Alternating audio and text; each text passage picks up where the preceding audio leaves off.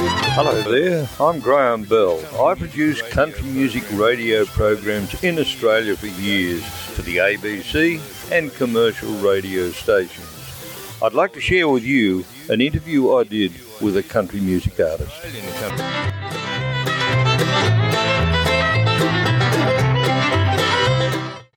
Today I'm talking with Stan Coster. Dan, do you remember when you first started getting interested in country music?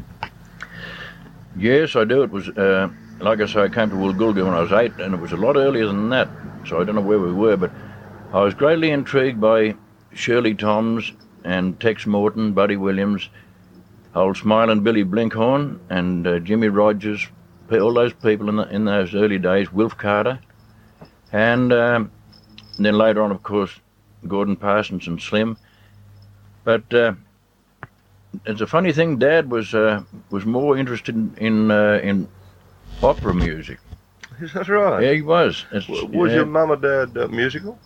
Oh yes, Mum used to play the old squeeze box accordion, and Dad could rattle out a bit of a tune on the on the piano, and then uh, I had two sisters and a brother, all all took to uh, piano and you know that sort of thing. Oh, great. So uh, But but uh, your, your dad liked the opera.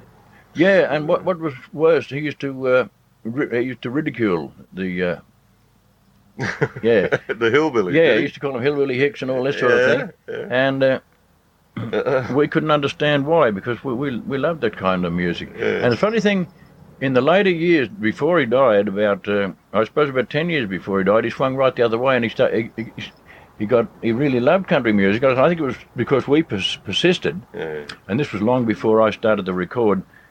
But uh, he started to get, take an interest in country music and found that it wasn't so bad after all. Because country music in your day, uh, when you were a boy, uh, would be quite a big thing, I guess. The early morning country music hours and. Uh, It was. It was a big thing. Uh, 2GF used to play a lot, and we used to tune into 2WG Wagga. They had a program Saturday night. Uh, it was a big thing, and I'm, I'm sure that uh, the recording artists got much more airplay in those days. We get no help, almost no help from commercial stations these days. Just an odd one. You could count them on your hand all over the country. If it wasn't for the ABC and the FM radio stations, I tell you what, we'd starve because we get very little airplay. But the FMs they help us, and uh, and the ABC. Uh, all right. When when did you first uh, discover that you had a, a talent for writing? Not before I was about 25, actually. Uh, I was always greatly in- influenced by Henry Lawson's work, and I still am. Uh, when I was a little fella, Mum used to read. She'd read poetry, old Lawson stuff to us, and, and short stories. And I grew to love that old man. I still do. Uh, and I didn't start to write till I was 25, and that was 1956. That was a year of a big flood at Cunnamulla, and my wife took very sick, and we had to take her in and leave her in hospital. And I was out there on the station looking after these two little, the two eldest kids, are only little fellas at the time. And after I'd read every book in the place, and like it was in that big 56 flood too at the time, uh, I had an old guitar bloke had lent me and showed me a few chords, and I started to muck around with them and, and compose these morbid sort of songs they were. I was missing the wife, something terrible. Anyway, when she came out, I let her hear these. I sang them to her, and she was surprised. She said, Where'd they come from? I said, I wrote them while you were in, in hospital. And then I started to put a few uh, ballads together about things that happened on the station and stories like that, and uh, just eventuated from there. Ah, Yeah. yeah. I that, don't know. that, that wasn't until you were 25. Oh, 25. Uh, I'd never planned it. I'd never sort of thought, now I want to write songs or anything like that. That just sort of, that, that happened. Did you uh, listen to uh, Slim Dusty and Buddy Williams and those a lot in those days? Or Oh, you, yes. Gone off it a bit. You still were a very keen fan of theirs. Oh, yes, certainly was. Yeah. And I travelled, I had a mate, travelling mate, Terry Hall.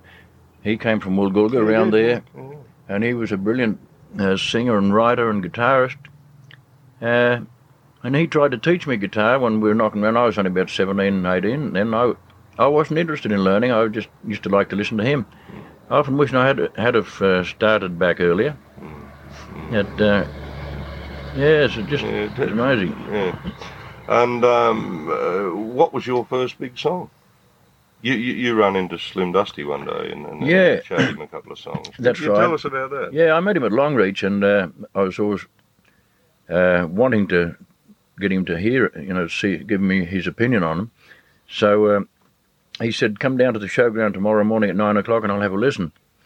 And uh, I got there a bit late because some mad ringer blokes had come in through the night, and we had a few cartons of beer and a, a guitar, and we sat round a fire and sang and drank and carried on till pretty late, and I didn't wake up too early, so.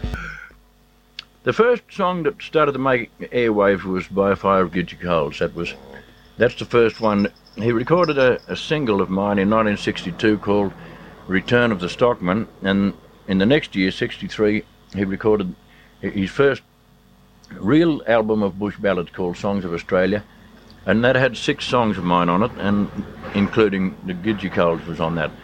And I, I thought it was just a song actually, and anyway. Slim went out on tour and he came back, and he went out again on another year, tour and came back and he came. uh, When I met him, he said, "You know what the bush people are all requesting? What song?" And I said, "No." He said, "By a fire of Gidgee Coals." Stan, where did you first meet your wife? Uh, well, it was when I when I was travelling with Jimmy Wilton with that buckjump show. Actually, she came to the show with a girlfriend, and um, I just met her and talked to her, and then I pulled out of the show oh, about a week or so later, and I came back to Swansea, and uh, I think it must have been a case of love at first sight, really, because uh, it was meant to be. Uh, it turned out everything worked in our, in our favour, and uh, we we got married. We went out onto a station at uh, at Walgett, and she was only 16. I was only 20, just 21. I took her out there on a lonely outstation, just with one old man there, and uh, we had no wireless, and she used to stay at home. And uh, one day she said to me, "I'm lonely. I'm bored. There's nothing to do, in you know, in this big old lonely homestead." And I said, "Well." you better learn to ride a horse and you, you can come mustering with us. So she she did, and she turned out a pretty good rider, you know. And Mm. we used to go out mustering, and, and on the Sundays we'd we'd do our washing, we'd boil boil the sheets and all that in the old copper, and uh, rinse them in the tub with knob of blue, you know. And we became very good mates. And uh, I think we were lucky in one respect that every time we'd have a quarrel, we had to learn to com- compromise. Whereas a lot of people, if they're close to town, they run home to mummy, you know, and all this sort of thing. Uh, but out there, we we had to sort it all out, and uh, we learned to, to give and take that way. I think. She got much influence with you as far as your songs go? Yes, she has. She um, she comes up with some good suggestions at times, and she's very critical, wh- wh- which I like. All my family are. As I write a new song, I sing it onto a tape, and I let the family have a listen to it. And quite often they'll say, "That line there, it's a pretty weak line. I think you should strengthen that line." Uh, yeah, they- they're they're very help, Mm. helpful that way. Mm, mm. And uh, your what would be your favourite song? It's a funny thing, you know, Graham. I haven't got a favourite song. You haven't? No, or a favourite favourite artist. Yeah. I like them all. I think Old Dusty's would be my favourite artist actually, Yeah. and I think Kris Kristofferson would be my fa- favourite writer. I think he, Mm. His earlier stuff was brilliant writing. He sort of changed the course of country music a bit, Kris Kristofferson, didn't he? He certainly did. Yeah, yeah. Yes, he really did. Yeah. How do you think the way, uh, well, the bush balladeers, like yourself and, and Shorty Ranger, and uh, do you think that's going to continue? I don't know. It's a it's a question that I've been asked. It's a question I've asked myself a lot. I, I don't. I don't think it's going to continue. Really, it's a way of uh, the changing world. Um, it it could could go either way. It could be that uh, people will become very interested in, in the stories of the past. Mm. Uh, then again, it could be that they don't know what you're talking about. It's a totally foreign language to them. Mm, uh, not enough interest. Mm. Yeah. Well, there's Owen Blundell, but uh, the other young writers seem to be. Uh, I suppose Norma Murphy is, is sticking to a bush ballad. Norma is. style. She's Mm. writing very good stuff. Yeah, but most of the others, Allan Caswell and those, uh, are changing the style of, uh, of the. Yeah, well, you've got to know what you're writing about. Uh, Caswell wouldn't be able to write about stock camps because you've never been in them. Hmm. Uh, you've got to be very authentic. You've got to have done it because the bush people will pick it up like hell, you know. Yeah. They, oh, yeah. Yeah. Yes, I, I've heard them before and, uh, on other people's songs and they've laughed. I said, Christ, what's they, what are they talking about? Yeah. They've never been in the bush. Mm. Yeah. Uh, the style of country music seems to uh, be taking a different direction, uh, especially if we're going to take any notice of the way the awards are going. There Yeah. seems to be a really uh, rock element getting into it now, do you feel? Yes, I think they must think that that's what the people want. Uh, a lot of commercial radio stations, program managers have tried to tell me that. They said that's not what the people want, the bush ballad.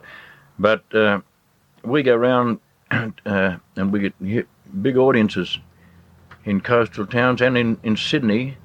And, and a hell of a lot of young people in the audience come up and they ask me uh, to explain to them what a word or a, a line in one of my songs meant. So they're very concerned, they're very interested. So, like the earlier question, which how long will the ballad last? Uh, it could be, could create uh, curiosity. I know uh, when we were on tour last year up at uh, Hermannsburg, out from Alice Springs, there was a film crew there, and they did a, a documentary, and they, they did a segment of our show too. And I gave them some a couple of tapes, and then I, I met them later on up Darwin, and they listened to that story I wrote about the old wedding bell, Mm. and they said to me that that is a, uh, an education on its own. That song, and I said I didn't think you blokes would understand it because you're all city fellows who've never been in the bush, and they said, well, you tell the story so descriptively that we we can can understand it. So it. it could could be that the ballad might live on. I don't know. I hope it yeah, does. But, uh, but we're going to need the writers. Exactly, and there's nobody writing bush. No. Um, and there's very like the, the the method of working has changed so much. Out, in the backcountry, apart from in, in real mountainous country, uh, there's no horsemen left. They're they're mustering on motorbikes and uh, in jeeps and helicopters, and and their dress has gone. They don't wear the the Williams boots and the moleskins and, and the and the old bushman's hat anymore What do they wear? They wear thongs and shorts and a rag hat like a banana chipper might wear. Yeah. Mm. Oh, it's unreal. And they ride a motorbike. And uh, a mate of mine had gone back up around Normanton, and he'd been a, a cook in, in stock camps for years.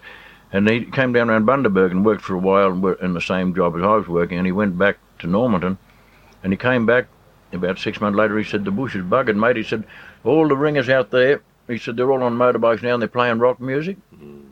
Yeah, he said on Sunday when you're doing your washing, they used to play old Dusty and all us fellas, he said they got rock music blaring out all the time. So, yeah, you say, who's going to write it? Well, they, they wouldn't be able to write No, it. So. of course, yeah. it's sad in a way, but It gee, is, hmm. yeah.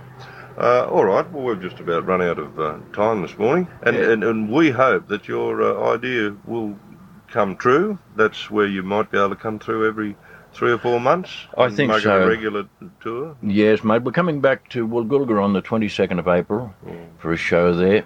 Now, how do you find the um, travelling on the roads? It must be getting awful expensive. It is. Uh, we just did a tour right around Australia last year, and we paid 80 cents a litre for fuel in a lot of places, and we're fueling to two F-100s towing vans, so they use a lot of juice. And just coming across, across the Nullarbor between Esperance and Clare was where we showed last, and the next time it cost $800 for fuel alone. So um, you've got to get big crowds Yes. uh, I, w- I don't think I'd attempt that trip again. So we're sticking to the the, co- the east coast of Australia for this year and, and probably next year, and then we might go back. I see Rick and Thel have, have retired permanently from the road. There's only there's only two full shows apart from Dusty. Well, he's he's not uh, full time so much anymore. Uh, there's only Brian Young and myself who has got a full band and and entertainment show. You know, Yes, that yes. left on the road. So it won't, I think we'll, we'll all be priced off the road before too long Yeah, uh, well- in the way of big travelling. Uh, Rex Dallas was saying that uh, the, the cost of the fuel, they're, they're Oh, putting yeah. the prices of halls up a lot more than what they used to be, and people Oh, seem to yes. be more interested in videos now, and they seem Yeah. to be everywhere. Yeah, the hall costs are unreal, especially in WA. You know, some halls over there they charge us two hundred dollars for the use of the hall, Yeah, and any any local function was only about fifty dollars. So they, they, they're hit, hitting the travelling showman. yeah, yeah. So, yeah. So you've got to, I suppose the only way you can do it is to is to put the prices up. Yeah, well, you've put the price up, and then the, pe- don't come. the people haven't got the money. See, Mm. uh, it's a hard thing. We've kept our prices down for three years. We haven't raised them, and yet everything's gone up. Musical sound equipment, everything, replacement of even you know guitar strings. what- No matter what it is, uh, registration, everything's gone up. So we should be charging a lot more than we are actually. But we, we think well the battler hasn't got Yes. the money in his pocket. All right, mate. We'll catch you. We'll be back again uh, to do another show in Coffs. And, uh, Certainly, mate. Yes, yes, all right, and always let me know, and I like to tell the people about it. I will in future. Yeah, okay then. Good on you, Stan. Yeah, bye I'll be back with another country artist for a country artist chat. Graham Bell saying, until then, you take care now.